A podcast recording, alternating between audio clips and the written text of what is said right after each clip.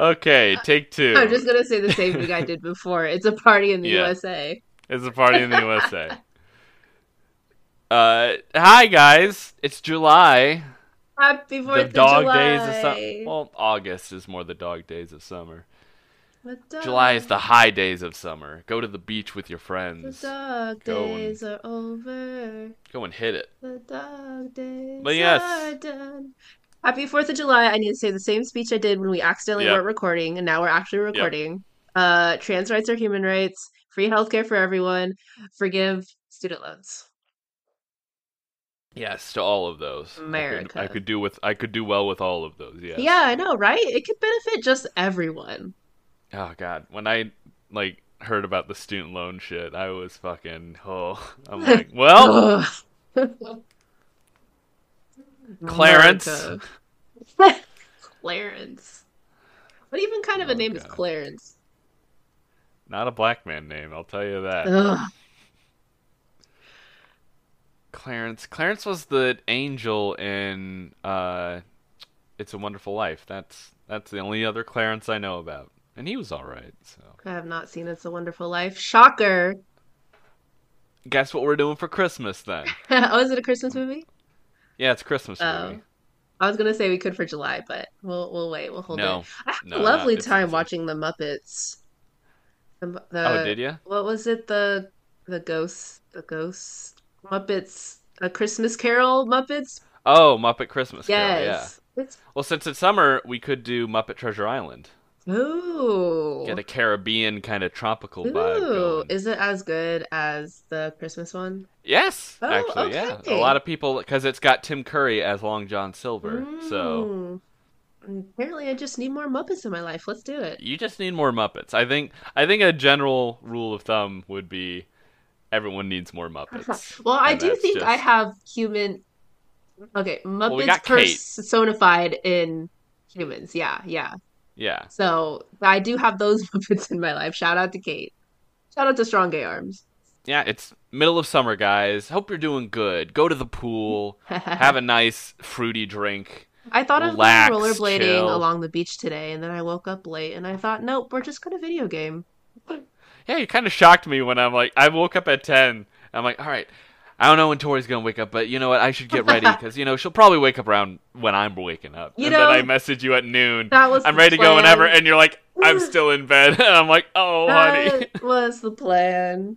I had plans for this morning, and then I rolled over in bed, and I thought, nope, actually, we're just going to stay in bed. It was one of those mornings. We all need those mornings sometimes. I've been putting off doing my laundry for 3 days now, so tomorrow, guess what I'm doing? Have you gone to the laundromat? How is it? Oh, yeah, I've been to the laundromat. Yeah, it's a nice little laundromat. They got some plants in there. And it's got 5 stars on Google. Okay, so... What do you do while you're waiting for the laundry? Watch TikToks mostly. Okay. The cycles aren't that long. The cycles are 28 minutes, half an hour each. So I'm there for an hour, and I've wasted an hour scrolling TikTok before. Let's be real. I feel like the laundromat is one of those things that's romanticized in movies and books, and I've never actually been to one or talked to many people who have been to one. So I was curious. It's an experience. I guess it differentiates because if you got a 24-hour laundromat and you're going there late at night, it'll probably be a bit more desolate. But when I went there were a bunch of people there going through their stuff, some kids going around on these. What if you have a meet cute at the laundromat? If I have a meet cute at the laundromat, oh boy, that'll be the best laundromat visit of my experience. Some pretty person just walks by and looks over your shoulder and giggles at the TikTok you're watching. Well, I'm already writing it. Stop writing fanfiction about my life. So yes, it's doing good. And of course, this 4th of July, you and I are doing nothing. Me because I had no plans. You because you are quarantining away from. I do not have the plague, but Mac has the plague, so we're playing it safe. And I canceled plans, and we're just gonna play some games. We're gonna video game. Yeah. Gonna read a little Lord of the Rings. Yes. We're gonna do a little barbecue. Ooh, what you barbecuing? We got some brats, a single steak, and asparagus. I would kill for a brat. Yeah, right? I saw it at Trader Joe's and I was like, yes, this is what we're going to do. Can Finn and I, like, just drop on by and grab a brat real quick? If you want, honestly. Because we can do that now! Yeah! I can drop by! There are 4 brats, so... Well, ask Mac how many brats they want. Oh, I just heard a yell, so I think that was a confirmation. That's a confirmation? Check real... Oh, yeah. From the other room. Mac was like, yes. Yeah, just check on our sick friends. From like, we'll keep the 6 foot distance. We've been masking. We've been outside. They don't have a fever, so like the peak of what is it? Contagiousness is gone. Contagiousness is down. Yeah. I think fingers crossed. I think I'm gonna avoid it. Yeah. I mean through this entire drama of COVID. When I had COVID, I was asymptomatic. I felt no shit, fine. Really? I like the test said, "Oh, you have COVID," and meanwhile, I'm like feeling great. I didn't know that. And then when I got the vaccine, it kicked my ass. I was literally shaking in bed. Ugh. Like it's all for the good. It's all good, and I'm just. That's fascinating. Yeah, it was weird. And so I've always had this like weird relationship with COVID where I'm like, oh, if I get it, it'll be fine. And then like it's like bitch, that bitch gave me COVID. That bitch gave me asthma. Oh. Like I had you already have like prior conditions. Underlying asthma. I don't know if I told this story before. I could only not breathe, which I learned this from I love the phrase I could only not breathe as if it's like a thing you get to do. Because Mac was like, not everyone cannot breathe after laughing so hard. I just thought when you like have like crazy giggles and are laughing so hard and it's like you lose your breath. I thought everyone was like wheezy after laughing so hard. And Mac was like, no, that's just you. Maybe you should try an inhaler. Yeah. And that's how I learned that I needed an inhaler. And then after COVID, it was like, I was using it like every day for a month. More prominent. Yeah. But then maybe you were just around more funny people after COVID. Maybe life. I mean, that was when you got to hang out more with Molly and Nate. So maybe they brought you more joy. It brought me joy. How cute. Or maybe it was me. You know what? Forget it, Nate. Was Molly. You. It was me. It was you. It was I. Paul, you gave me asthma. Move over. I'm here now. Oh God. Me showing up in LA. And going to your LA friends like I'm the FBI agent showing up at the crime scene like it's all right, I can take it from here. Oh my goodness. Good shit. So yeah. Hey, your audio is recording you now, right? It's definitely recording. Okay, good. Trust me. Before we get into the substance of why we're here.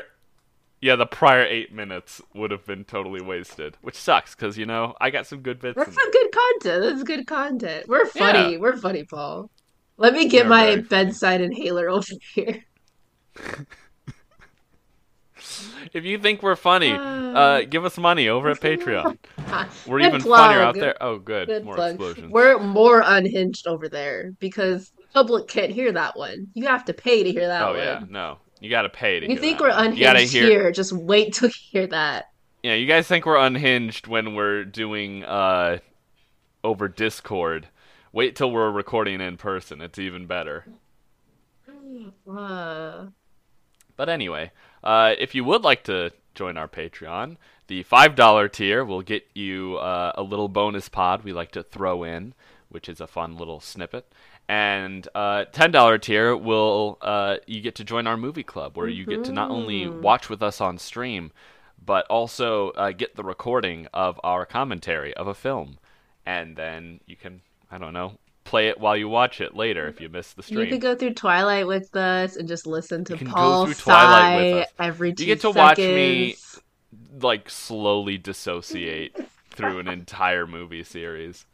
You get to hear me squeal about lesbians as we watch the sapphic rom-com. Yeah. Tori, what happens in Twilight Eclipse? No, not... What is it? Eclipse? We don't even know what it's called because it's the forgotten film. Yeah. What happens in that one? Because I couldn't tell you. And you couldn't tell me the first time we watched it. No! It's like a whole new movie. As soon as it ends, I couldn't tell you. It's like it just brainwashed. There's Twilight, New Moon, Eclipse, and then part one and part two of Breaking Dawn. Breaking Dawn, which I could tell you what happens in those. I can. Well, yeah, that's the. Is the peak? Is Eclipse the one with shirtless Edward, and they do the like vampire? We meet the like. I think it's like the wild vampire people. Yeah, who are, like. Killing people in Seattle for some reason. And then, like, Edward takes off his shirt and sparkles in Italy or something. I think that was New Moon. How is it not even that? Then they went to Italy. Hold on. I need to look it up. Hi, y'all. Welcome to the Twilight podcast. Twilight. They go to Brazil in...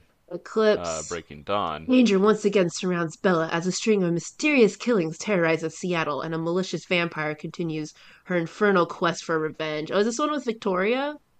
Yeah.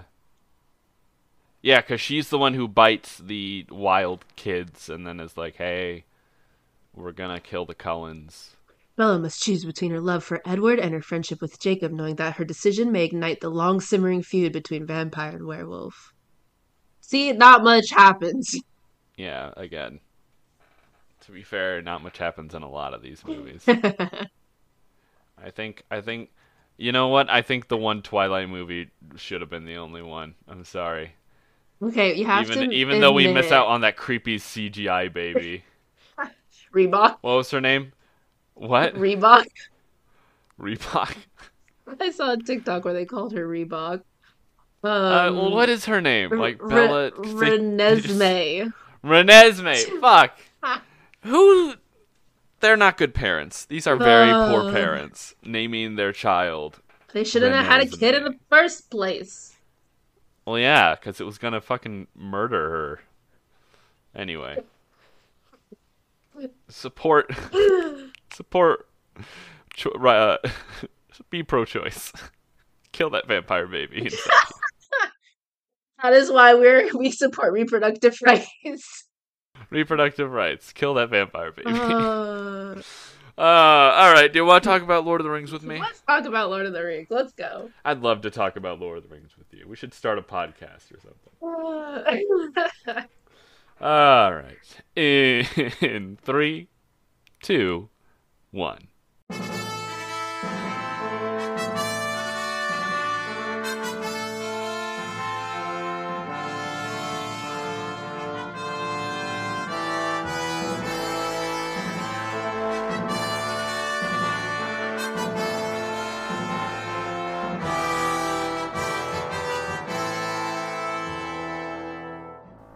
Hello, everyone, and welcome to this week's episode of The Silmarillion. As usual, I am your host, Paul, a elven scholar in my abode of the trees. And joining me, as always, is Tori, darling of the Shire. Hello, Tori. Oh, roles have been reversed here. You know what? They have been reversed. You are elvish. I keep forgetting.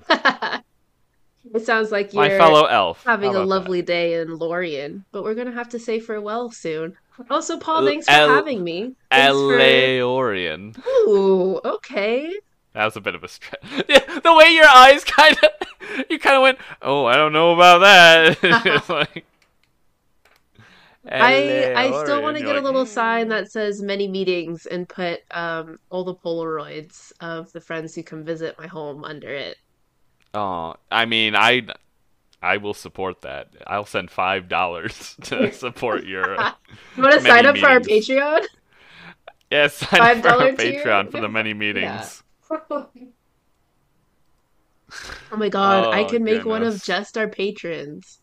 It's a little like shrine for our patrons. Welcome to the patron shrine, where we light candles and everything. They can go next to the Varda shrine. Their Discord icons. But yes, we are today covering Farewell to Lorien. What chapter is this? What is this Roman numeral number? Chapter 8. Chapter 8 of Book 3? Book 2. Book 2? I thought there were Book 3s for some reason. Each of the proper books is separated into 2 books. So Book 1 and 2 are in Fellowship, Book 3 and 4 are in Two Towers, and Book 5 and 6 are in... Oh. No, Book 5, 6, and 7. 7? No, book 5 and 6. Yeah, it's just book 5 Jimmy, and 6. Why do you write like this? Well, it makes sense after this, because... After this? After Fellowship of the Ring, when the Fellowship separates, book 3 is all about Aragorn, Legolas, Gimli, Merry, and Pippin. And then when we start book 4, it goes back in time to when we pick up with Frodo and Sam, and it just concentrates on So it doesn't go kind of like back and forth like it does in the movies. Yeah, it's not back and forth. I was expecting like every other chapter would be, you know, hopping around. No, it's actually separated. So like you're keeping up with the specific characters you are constantly keeping up with. Okay, fascinating. And then it only comes together after the ring is destroyed. Come together.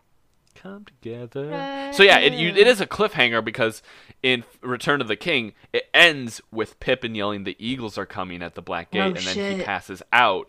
Then it goes back to the fucking like Tower of Cirith Ungol or something with Sam and Frodo. Oh, okay, Jimmy, that's kind of clever. I just haven't got there yet. You just haven't got there. Oh, I can't wait till we get there. There are so many things to get to. Oh, we're almost done with the first, like, actual legit. I've almost fully read my first Lord of the Rings book. Well, not counting The Hobbit, but you know what I mean.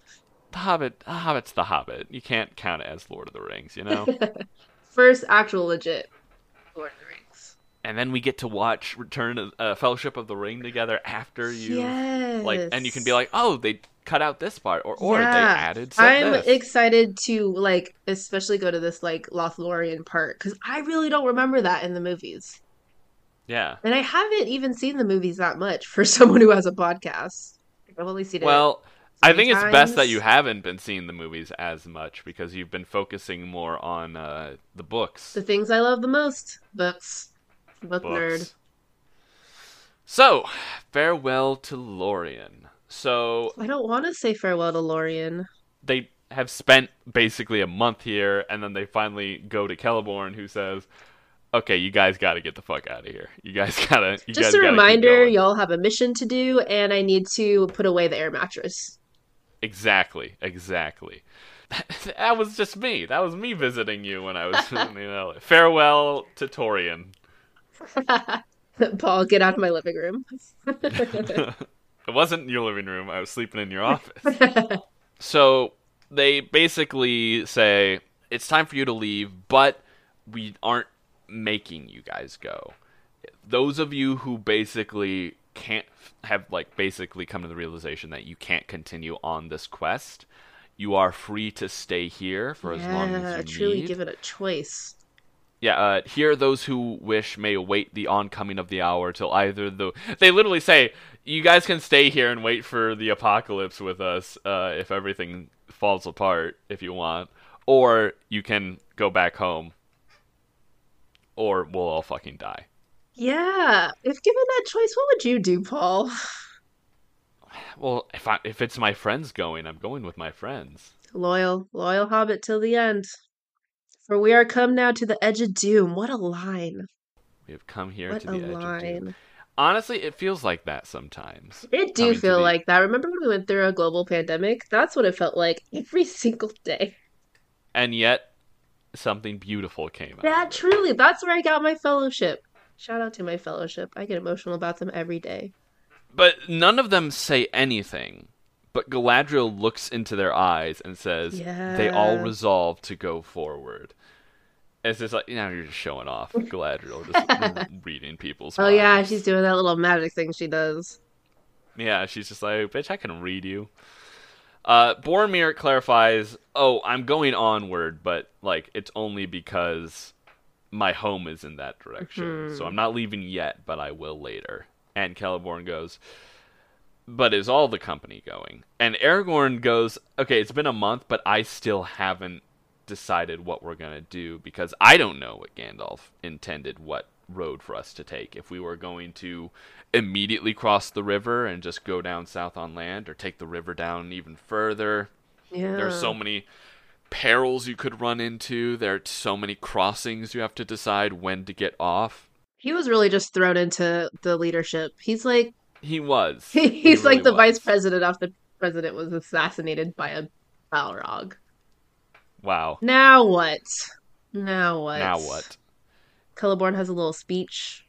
Fangorn is really quite present in this book when I had no idea who he was in the movie. He's giving travel advice. He's like a good travel agent. Did he speak in the movie? Yeah, he speaks a little bit. I really don't remember this guy at all. Speaking in the movie. Good for her, good for her. And he's like, okay, well, think about it, because remember with the Great River, it's a very powerful river. You can't just randomly cross it whenever you want. And, like, the most, like, usual crossings are at Osgiliath, which is now, like, taken by the enemy. Mm. On which side will you journey? The way to Minas Tirith lies upon this side, upon the west, but the straight road of the quest lies east of the river, upon the darker shore. Which shore will you take? And it's almost like a very like introspective way to think. Yeah. Is which shore will you take? The easy shore, the shore you are already on, or are you going to cross over the river to the more direct shore? I'm going to start sounding like a youth pastor, aren't I? You know, Jesus calls us to choose the shore. Oh no, here it goes. Are we going to stay here on the safe shore? Are we going to cross that river? Are we going to go on to the other side? Even though it's dark and dangerous and we know we're going to face tribulations, are we going to go to that other side and do what we were meant to do? I've been calling that Elbereth. I just activated so many people's fight or flight responses. Who are y'all, stay with us. I apologize. You do that way too good. But as the son of a pastor, I expect nothing less. He hasn't even started being a pastor yet. I just went to church a lot. That's all I did. I just went to church a lot as a kid. Hey, listeners, did you know Paul's dad is a dilf? Oh my God, shut the fuck up. He could be listening. Oh God. I might just edit that out. You might be like, hey, did you guys know Paul's dad is and I'll just, like, put, like, the censor noise and just beep. Fill in the blank, y'all. Fill in the blank. It's just pastor. Did you know his dad's a pastor? Yeah, it's my voice going, pastor. So Boromir says, well, I think we should stay on this shore. Go to Minas Tirith. But then he, kind of goes, but I'm not the leader of the company. This is just my opinion. He's just on the council. And then Celeborn says something I love. I see that you do not yet know what to do. And I'm like, yep. That's yeah. All out, damn. But he goes, I can give you guys boats to travel down the river until you decide which side to go on. Because Legolas knows the Forest River, Boromir of Gondor, and Aragorn. You guys are familiar with boats. And Merry goes, excuse me. And one hobbit. One hobbit. Not all of us look on boats as wild horses. Not all of us are useless when it comes to water. Hashtag not all hobbits. Some hobbits swim. I thought that was so cute. He was like, wait a second. I know how to swim. Look at these feet. Mm-hmm. They're practically flippers. And they get boats. They get elvish boats. Yep. They get elvish boats. Small and light, so they could carry them if they need to. There was some rapids, some great falls. It's really turning into great Grizzly Rapids. Yeah, this would be a great water ride at our Lord of the Rings theme park. Yeah, ride the rapids of Sarn Gibir. Or the Falls of Rauris. Rauris. Rauris XD. God. So then they basically go away for the night and sleep on it. And then they have a long debate on what they should do. Yeah. Most of them want to go to Minas Tirith first, because it makes sense. You kind of want to stick close to your allies. Going to Minas Tirith. Minas Tirith is a stronghold of men. Boromir's dad is in charge, so they have that connection there. And it allows them to, like, resupply. It allows them to maybe even coordinate with the Gondorian military to be like, oh, the Gondorian military could launch, like, a fake attack over here so that the orcs are distracted so we can sneak by on this side. Okay, can you clarify Gondor and Minas Tirith? Minas Tirith. Like is so Minas Tirith is the capital of Gondor. Oh, okay. It's the capital city. So it's the city. It's the multi-tiered city. Gotcha. Gondor is the kingdom. Thank you. I'm writing that in my notes. Yes.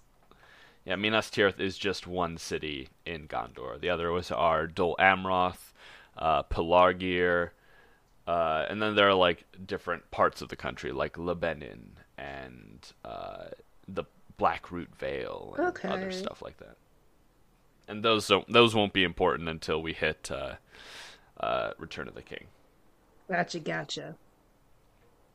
Filed it away. Thank you. Jimmy and his numerous names. And it also gives a very important of how the group dynamics are right now. They would have been willing to follow a leader over the river and into the shadow of Mordor, but Frodo spoke no word, and Aragorn was still divided in his mind. So without Gandalf, like Aragorn is expected, but he's divided. And because he's the ring bearer, Frodo also has a sense of authority he carries with him, but he is also still very unsure.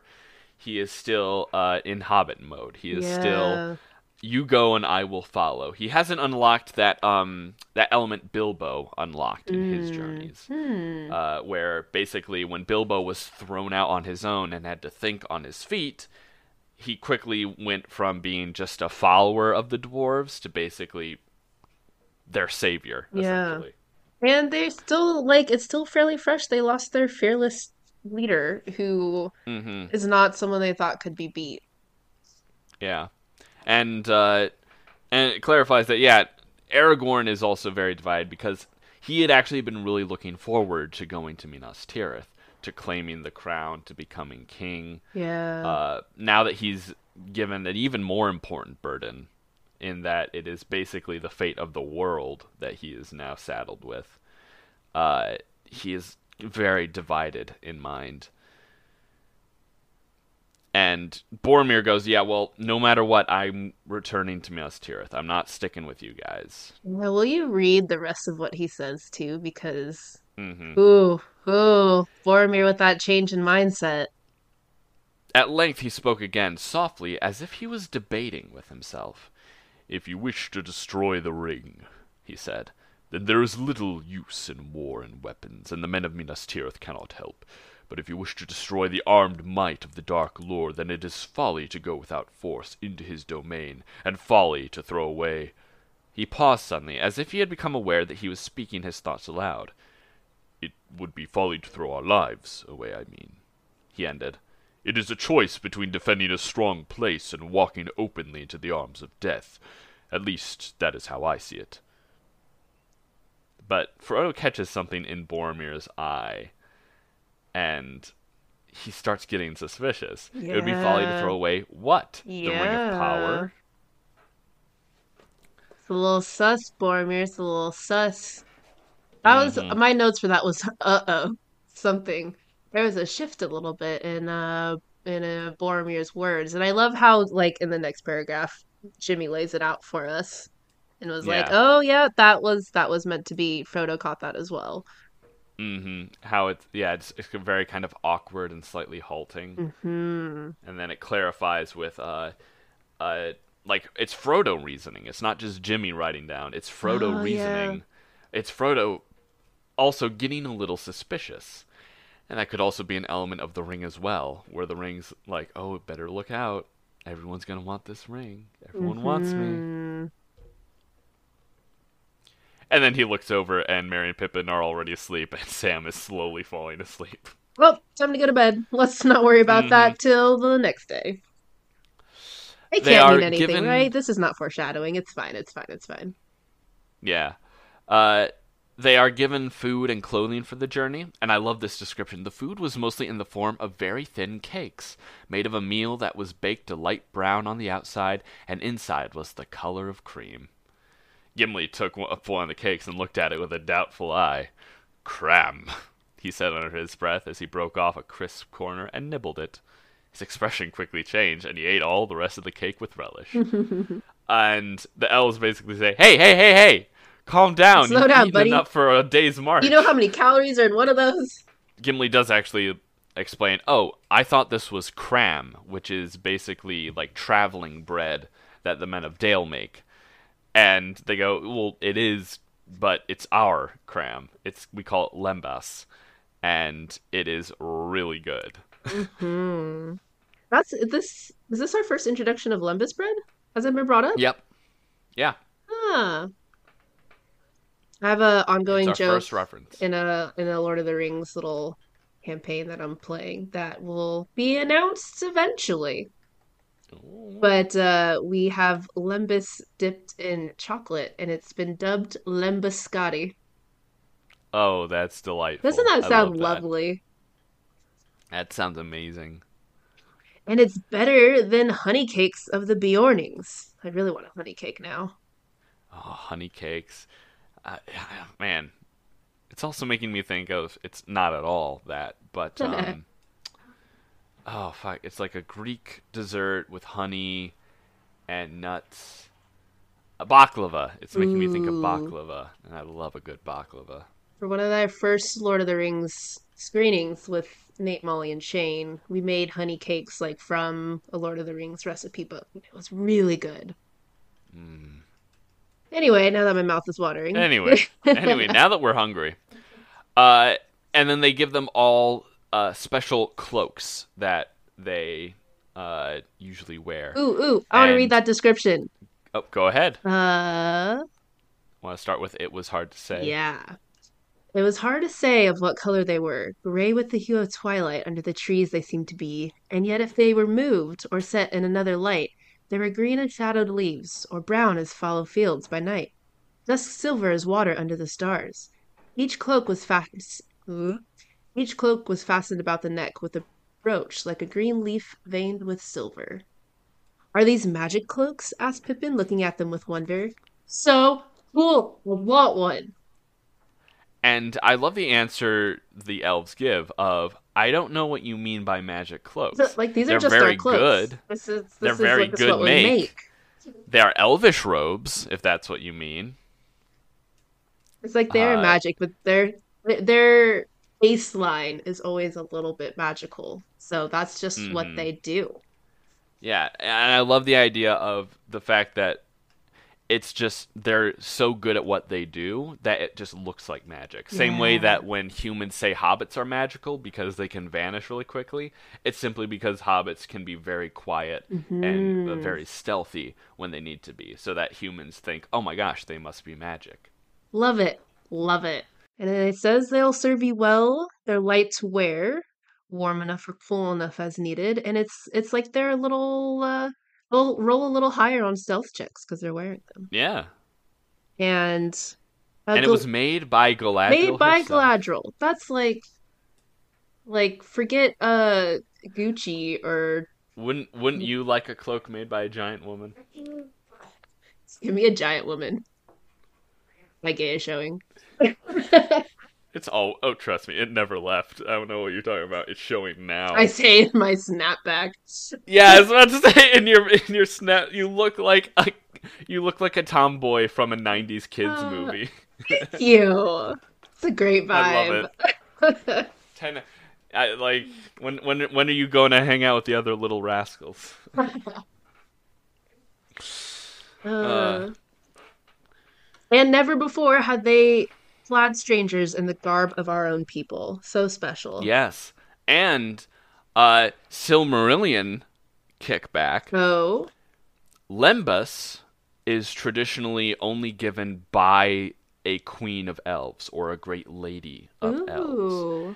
In, if you remember, in the tale of Turin, Beleg, when he goes to find Turin, is given Lembas by the Queen of Doriath, Melian, who is the Maya wife of Thingol. Oh. And as the lady, she has the power to give him this Lembas, and he then gives it to Turin and all the other outlaws when he meets up with them. And the fact that Galadriel learned a lot from Melian while she was staying in Doriath in the first stage... This is a carryover. It is giving the adventurers the supplies they need. Oh, thank you for that throwback. I miss my baby boy Beleg. Beleg and Turin. We had them for one episode. They were rudely ripped away. Then they kind of leave Lothlórien. Wait. Well, they leave. They're checking out of their hotel room. Essentially, is what. Gotta stop by the front desk. Yeah, and they meet up with Haldir again, who is like, "Hey, they sent me to be your guide, but I'm updating you. The Dimrill Dale is full of vapor and clouds of smoke, and the mountains are troubled. There are noises in the deeps of the earth. If any of you had thought returning northwards to your homes, you would not have been able to pass that way. But come, your path now goes south." And they essentially lead them to where the Silver Lode and the Great River meet. And it's this little angle. And that's where they find their three elven boats. Ew. And Sam, who's been complaining about lacking rope. I thought this was such a cute throwback to, like... Yes! Wasn't it, like, one of the early chapters? He was like, oh no, I forgot my rope. I think he only forgets the rope when they leave Rivendell, and he's like, since he's the one who's kind of in charge of packing their supplies, he's like chastising himself, where he's like, rope, you don't want it now, but when you will, gosh, you need rope, Sam. And he goes, what are these? And the elf said, ropes indeed. Never travel far without a rope. And Sam's like, yes! It's finally someone who understands me. This is the elvish equivalent of Sam. Never travel far without a rope. And he's so cute. He's just nerding out over the rope. Like... Yeah, and he starts talking shop. He starts talking shop with this elf about rope. He goes, I know a bit about rope making. It's in the family, as you might say. And the elf's like, oh, cool. They're made of hithlane. But there's no time now to instruct you in the art of their making. Had we known that this craft delighted you, we could have taught you much. But now, while you're here during your camp Lothlórien for a month, we could have done some rope crafts. Unless you should at some time return hither, you must content with our gift. May it serve you well. And he gets some elven rope. Good for Sam. They also get a warning of keep your arms and legs within the boats at all times. They are light built and they are crafty, and unlike the boats of other folk, they will not sink. Laid them as you will, but they are wayward if mishandled. It would be wise if you accustomed yourself to stepping in and out. Here, there is a landing place before you set off downstream. And off they go. And yeah, they literally are, like, they start, like, practicing, and they're moving around, and... Gotta point out who's in what boat. Yes. We have Aragorn, Frodo, and Sam in one, Boromir, Merry, Pippin in another, and in the third were Legolas and Gimli, who had now become fast friends. A month will do that sometimes. How very lesbian of them to already be falling for each other after one fucking month. I just love how they make such a point to point that out, how they were like they were at arms friends, and now suddenly something has changed. Yeah, they went from when they first entered Lothlórien, Legolas not giving a shit about Gimli being like the elves being racist against Gimli, and now they're like best buds. So, sus. A little fruity, if I do say so myself. Honestly, there could be a whole, like, cartoon short about Gimli and Legolas' time in Lothlórien and how it changed them. Give it to me. There's got to be fan fictions about that short amount of time. There's got to be some cute little fan. Y'all, drop it for me. Didn't Shane say she was working on one that was like that? Was it a little bit on Galadriel and Celeborn and the time in between? Oh, it was Galadriel and Celeborn. Yeah. They were matchmaking. Legolas and Gimli. Yeah. Like the teacher pairing together the students to sit next to each other in the seating chart. Exactly. No reason whatsoever. No reason. So they, as they're going down, they see a giant boat in the shape of a swan, and all I can think of are those paddle boats that are in the shape of the swan. Yes. As Celeborn and Galadriel just paddling down the river in it. But Galadriel is standing behind Celeborn, who's sitting down. A circlet of flowers was in her hair, and in her hand she held a harp, and she sang. Sad and sweet was the sound of her voice in the cool, clear air. I don't know a tune to this one, so again, it's just going to be me reciting it. Sorry. No apologies. I sang of leaves of gold, and leaves of gold there grew. Of wind I sang, a wind there came, and in the branches blew. Beyond the sun, beyond the moon, the foam was on the sea. And by the strand of Ilmarin there grew a golden tree. Beneath the stars of ever eve in Eldamar it shone, in Eldamar beside the walls of elven Tirion. There long the golden leaves have grown upon the branching years, while here beyond the sun-drained seas now fall the elven tears. O Lórien, the winter comes, the bare and leafless day. The leaves are falling in the stream, the river flows away. O Lórien, too long I have dwelt upon this hither shore, and in a fading crown have twined the golden Elinor. But if of ships I now should sing, what ship would come to me? What ship would bear me ever back across so wide a sea? Beautiful. Yeah, another example of just kind of the sadness of elves. Yeah. How their time has passed, and perhaps they think it's a bit too late. What ship would come to me? What ship would bear me ever back across so wide a sea? Haunting. Glorious. Beautiful. And it really hits hard if you consider Galadriel's technically still in exile. She left with the Noldor in their exile from Valinor. Oh. And she has still remained in exile. Even though she's been allowed to come back, she's chosen exile. Ooh. That's deep. And then they go, let's have a picnic. And so they all go... and sit on the grass nearby. Farewell and feast. Drink. Where is, before they get to the food, there was a line I really like. Oh, I think it's describing Galadriel. Already she seemed to him, as by men of later days, elves still at times are seen, present and yet remote, a living vision of that which has already been left far behind by the flowing streams of time. Wow. Beautiful. Anytime he describes, like, immortal beings, it's poetry. And I also love it when he says, as by men of later days, elves still at times are seen. As if he's saying, oh yeah, no, people can still see elves from time to time these days. Ooh. Ooh. That's me, I'm the elf.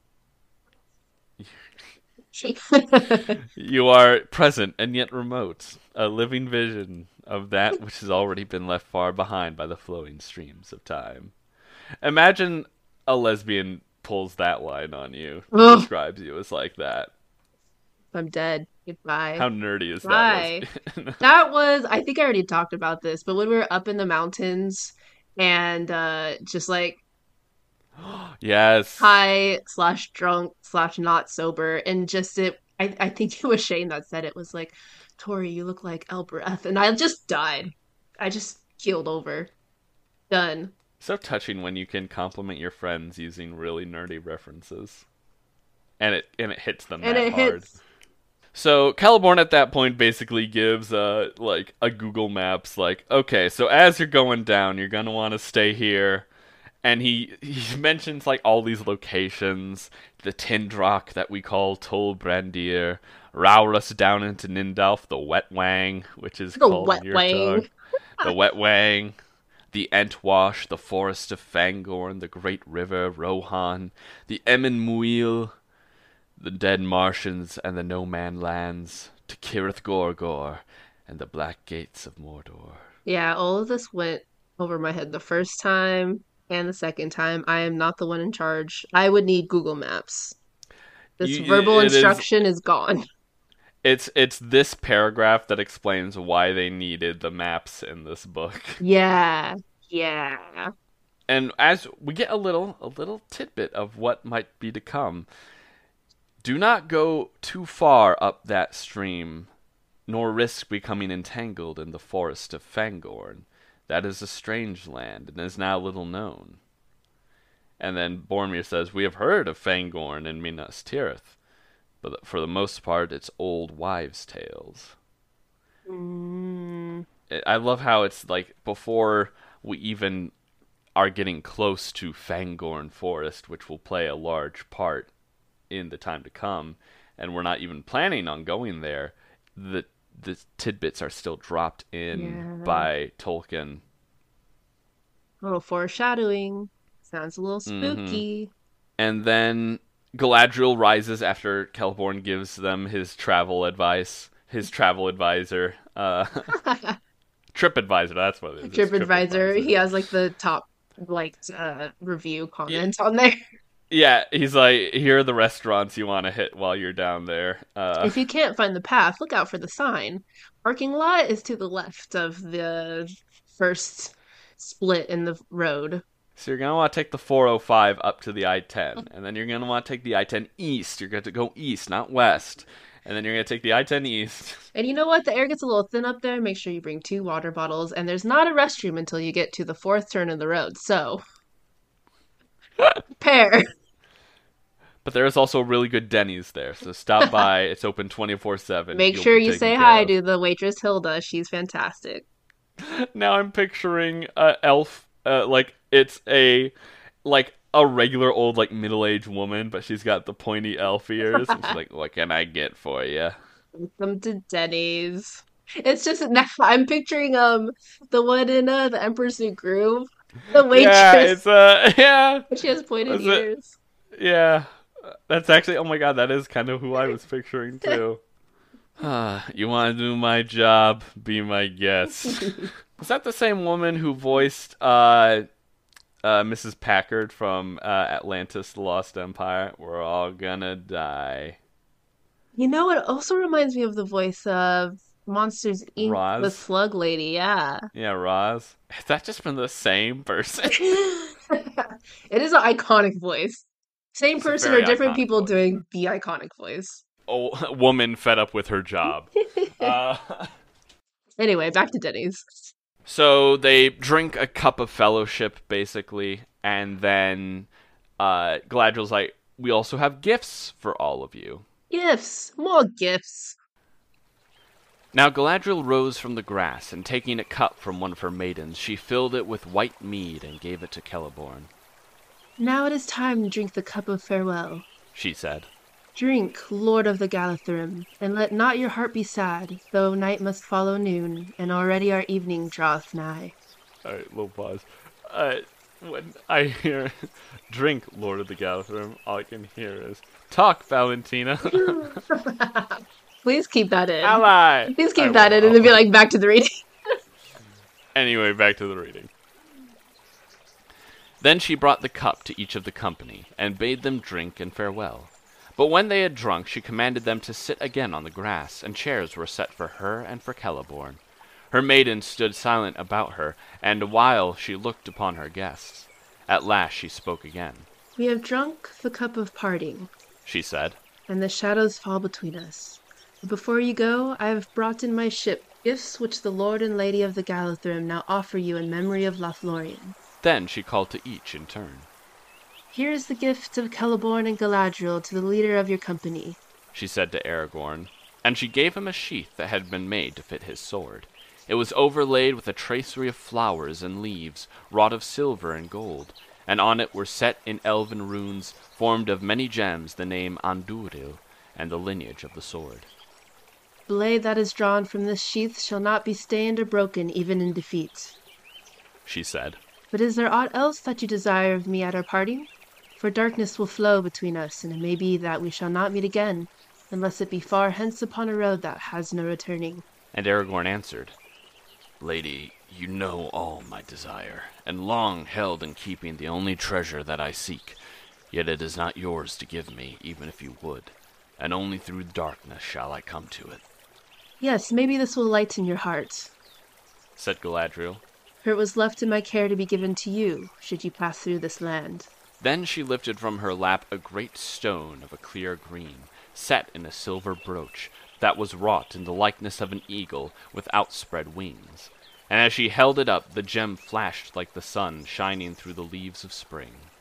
The stone I gave to Celeborn, my daughter, and she to hers, and now it comes to you as a token of hope. In this hour take the name that was foretold for you, Elessar, Elfstone of the House of Elendil. Then Aragorn took the stone and pinned the brooch upon his breast, and those who saw him wondered, for they had not marked before how tall and kingly he stood, and it seemed to them that many years of toil had fallen from his shoulders. "For the gifts that you have given me, I thank you," he said, "O Lady of Lórien, of whom were sprung Celebrian and Arwen Evenstar. What praise could I say more?" The lady bowed her head, and she turned then to Boromir, and to him she gave a belt of gold, and to Merry and Pippin she gave small silver belts, each with a clasp wrought like a golden flower. To Legolas she gave a bow such as the Galathrim used, longer and stouter than the bows of Mirkwood, and strung with a string of elf hair. With it went a quiver of arrows. "For you, little gardener and lover of trees," she said to Sam, "I have only a small gift." She put into his hand a little box of plain grey wood, unadorned, save for a single silver rune upon the lid. "Here is set G for Galadriel," she said, "but also it may stand for garden in your tongue. In this box there is earth from my orchard, and such blessings as Galadriel has still to bestow is upon it. They will not keep you on your road, nor defend you against any peril, but if you keep it and see your home again at last, then perhaps it may reward you. Though you should find old barren and laid waste, there will be few gardens in Middle-earth that will bloom like your garden, if you sprinkle this earth there. Then you may remember Galadriel, and catch a glimpse far off of Lórien, that you have seen only in our winter, for our spring and our summer are gone by, and they will never be seen on earth again, save in memory." Sam went red to the ears and muttered something inaudible, as he clutched the box and bowed as well as he could. "And what gift would a dwarf ask of the elves?" said Galadriel, turning to Gimli. "None, lady," answered Gimli. "It is enough for me to have seen the Lady of the Galathrim, and to have heard her gentle words." "Hear all ye elves," she cried to those about her. "Let none say again that dwarves are grasping and ungracious, yet surely, Gimli, son of Glóin, you desire something that I could give? Name it, I bid you. You shall not be the only guest without a gift." "There is nothing, Lady Galadriel," said Gimli, bowing low and stammering. "Nothing, unless it is permitted to ask, to name, a single strand of your hair, which surpasses the gold of the earth as the stars surpass the gems of the mine. I do not ask for such a gift, but you commanded me to name my desire." The elves stirred and murmured with astonishment, and Celeborn gazed at the dwarf in wonder, but the lady smiled. "It is said that the skill of the dwarves is in their hands rather than in their tongues," she said, "yet that is not true of Gimli, for none have ever made to me a request so bold and yet so courteous, and how shall I refuse since I commanded him to speak? Tell me, what would you do with such a gift?" "Treasure it, lady," he answered, "in memory of your words to me at our very first meeting. And if ever I return to the smithies of my home, it shall be set in imperishable crystal, to be an heirloom of my house, and a pledge of goodwill between the mountain and the wood until the end of days." Then the lady unbraided one of her long tresses, and cut off 3 golden hairs, and laid them in Gimli's hand. "These words shall go with the gift," she said. "I do not foretell, for all foretelling is now vain. On the one hand lies darkness, and on the other only hope. But if hope should not fail, then I say to you, Gimli, son of Glóin, that your hands shall flow with gold, and yet over you gold shall have no dominion. And you, ring-bearer," she said, turning to Frodo, "I come to you last who are not last in my thoughts, for you I have prepared this." She held up a small crystal vial. It glittered as she moved it, and rays of white light sprang from her hand. "In this phial," she said, "is caught the lights of Arendelle's star, set amid the waters of my fountain. It will shine still brighter when night is about you. May it be a light to you in dark places when all their lights go out. Remember Galadriel and her mirror." Frodo took the phial, and for a moment as it shone between them, he saw her again, standing like a queen, great and beautiful, but no longer terrible. He bowed, but found no words to say. I love this little section. Sweet. It's so good and sweet. First off, you have Galadriel talking with basically her grandson-in-law. Who wants to marry her granddaughter. Mm-hmm. And she's like, what would you want of me? And he goes, well, it's not yours to give. And she goes, well, how about I give you this gift I gave my own daughter, Arwen's mom, and you can bear it in her memory and in honor of Arwen. Yeah. And that's the he takes the name Elessar when he becomes king, Elfstone. If that's not a blessing, I don't know what is. That's that's definitely a blessing. But I love Sam's gift. And for you, little gardener. It's just like, oh. And it's so magical. It's like he gets to take home a little elven garden. And especially one that's like, we don't know how much longer Lorien will be here, but you can take a little bit of it. Ooh. It's so charming. And then, of course, the whole thing with Gimli asking for a single hair from her head. Do you know the story about Fëanor? Freaking Fëanor. So, Galadriel's hair has always been incredibly beautiful, and Fëanor once requested that she give him a strand of her hair so that he may use it in crafting. And she denied him because he asked arrogantly. Because you're a war criminal. He was prideful. He wasn't a war criminal yet, but he was still a dick. He would be. He's her dick uncle. And she denied him. She denied Fëanor, who's often considered one of the greatest elves of all time. And then a dwarf of all people asks her for her hair. And all the elves are like, oh. Yeah, and the elves are like, oh, because they know the story about how she denied even Fëanor her hair. And she goes, okay, but what would you use it for? And he'd simply say, to treasure it, to remember our first meeting as a pledge of goodwill between our people. Yeah. I would preserve it as a good memory rather than I would create this grand piece of art. I would preserve it. They say a little bit of how what is an elf hair for it's the string and the bow? Yeah, they can string it for bows, so it must be strong shit. What kind of shampoo are they using? And give some to Aragorn.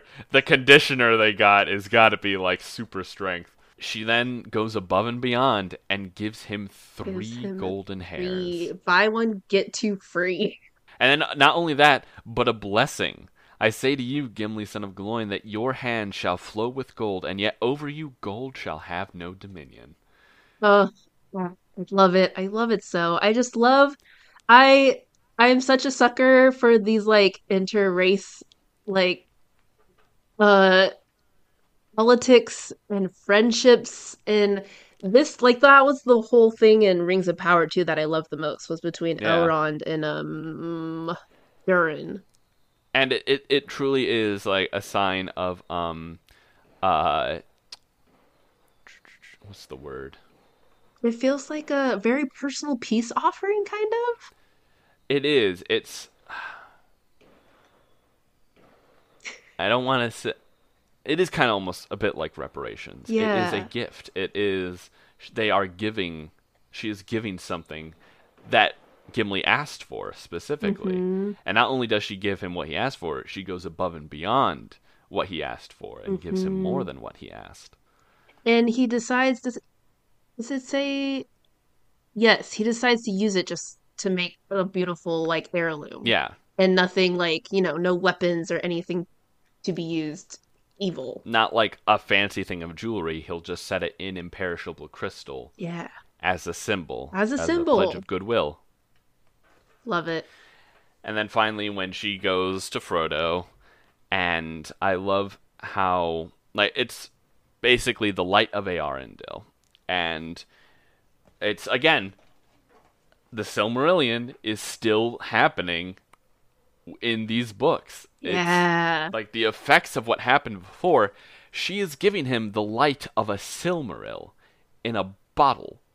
In a bottle. This is Silmaril in a bottle. Silmaril in a bottle. And she says, "May it be a light to you in dark places when all other lights go out. And it will be used to fight against creatures of Morgoth. It will be used against the one who stole the Silmarils in the first place." Throwback. It's just the symbolism and everything that you benefit from having already read the Silmarillion. Read in quotes. This. Read had me tell you about. Look at me and all my Tolkien knowledge. So they lead them back to the boats, and as they are basically leaving them, she seems smaller and farther away as they are leaving, but she then sings a song back to them in Elvish. So let's see if my pronunciation. You're gonna sing it in Elvish? I'm not gonna sing. I don't know. I don't know the tune, but I'm gonna recite it. Oh my god, I'm so excited. Aelarie lantar lasi surinen yeni unito. Oh fuck. Yeni unotime ve ramar aldaron. Yeni ve linte yuldar avanie. Mi oromardi lise miru. Ooh, that's a big one. Lise miruvoriva. Miruvoriva. Andunie pela. Vardo telomar. Nu luini myasan tintilar I ileni. O Mario. Aire tari lirinen. Siman I Yulma nin in quantuva. Ansi tintale Varda olioseo. Ve fanyar mariat elentari ortanie. Ar ilie tie undulavie lumbulie. Ar sindanoriello. Toriello. I was about to say, that's my handle. Kaita mornie, I fal malinar imbie met arhisie, untupa calacirio miri oealie si vanwana romelo vanwa valimar, namarie, nai hiruvalie valmar, Naelie Hiruva Namarie. Ooh, buddy, good job. Ah, like gold fall the leaves in the wind, long years numberless as the wings of trees.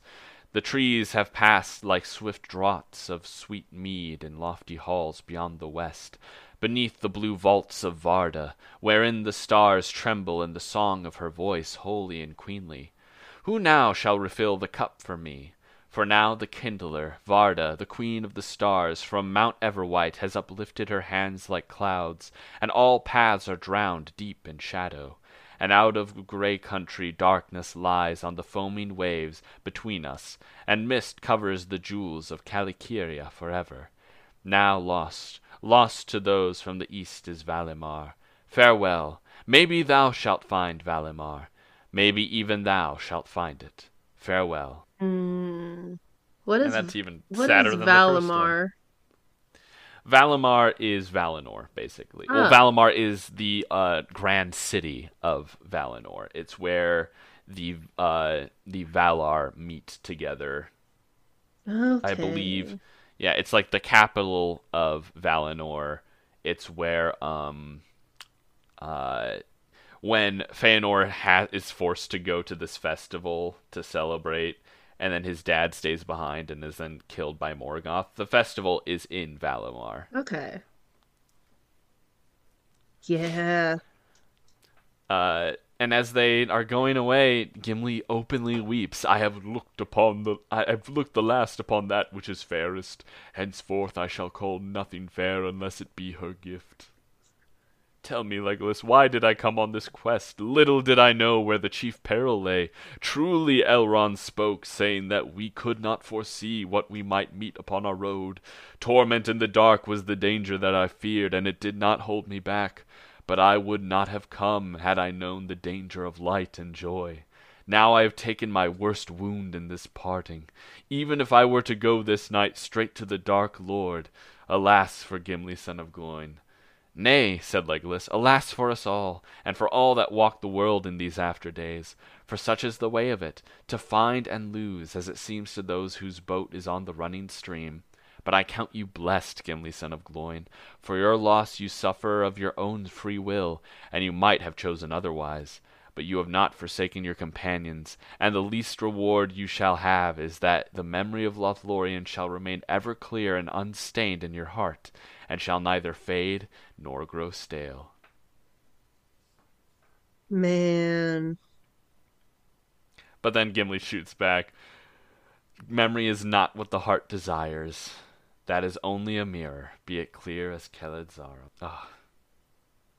Also this line, elves may see things otherwise. Indeed, I have heard that for them, memory is more like to the waking world than to a dream. Oh yeah, elven memory is different from how we perceive memory. Built different. Because they just be living forever and remembering everything. No wonder they have PTSD. Yeah, they're constant. Oh god, can you imagine the ones who had been captured by Morgoth and tortured? Yeah, time doesn't heal. They just remember it clear as day.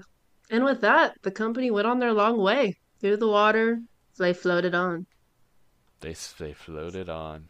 All right, already we all float on. That song's playing as the scene fades to black. Yeah, and Frodo basically falls asleep to the soft sound of the river. And Modest Mouse. And that's the chapter. I don't know if it's because we were specifically unhinged this recording or what, but I enjoyed that. It was very good. And we have, what, 2 chapters left? 3? 2 chapters. Great River. Just 2. It's the Great River and then the Breaking of the Fellowship. Shit. We almost spent a whole year reading this book. We almost did, yeah. Oh, maybe we'll watch the movie. We started September something. The date in the book. So yeah, yeah, because we'll finish basically at the beginning of August. Wow, impeccable timing, go us. It's like we planned it. Yeah, we didn't plan it. This was purely coincidence. This is all we barely plan anything.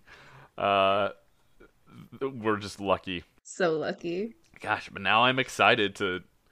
Oh, God, I know we're not even done yet, but I'm like, oh, we got to watch Fellowship of the Ring now. Yeah. Shoot, I'm excited to read more of this book. The next book. Yes, Two Towers. Twin Towers? When things hit the fan even more. The Twin Towers. 9/11. Sorry. And with that. And with 9/11, we say goodbye. Happy 4th of July, everybody.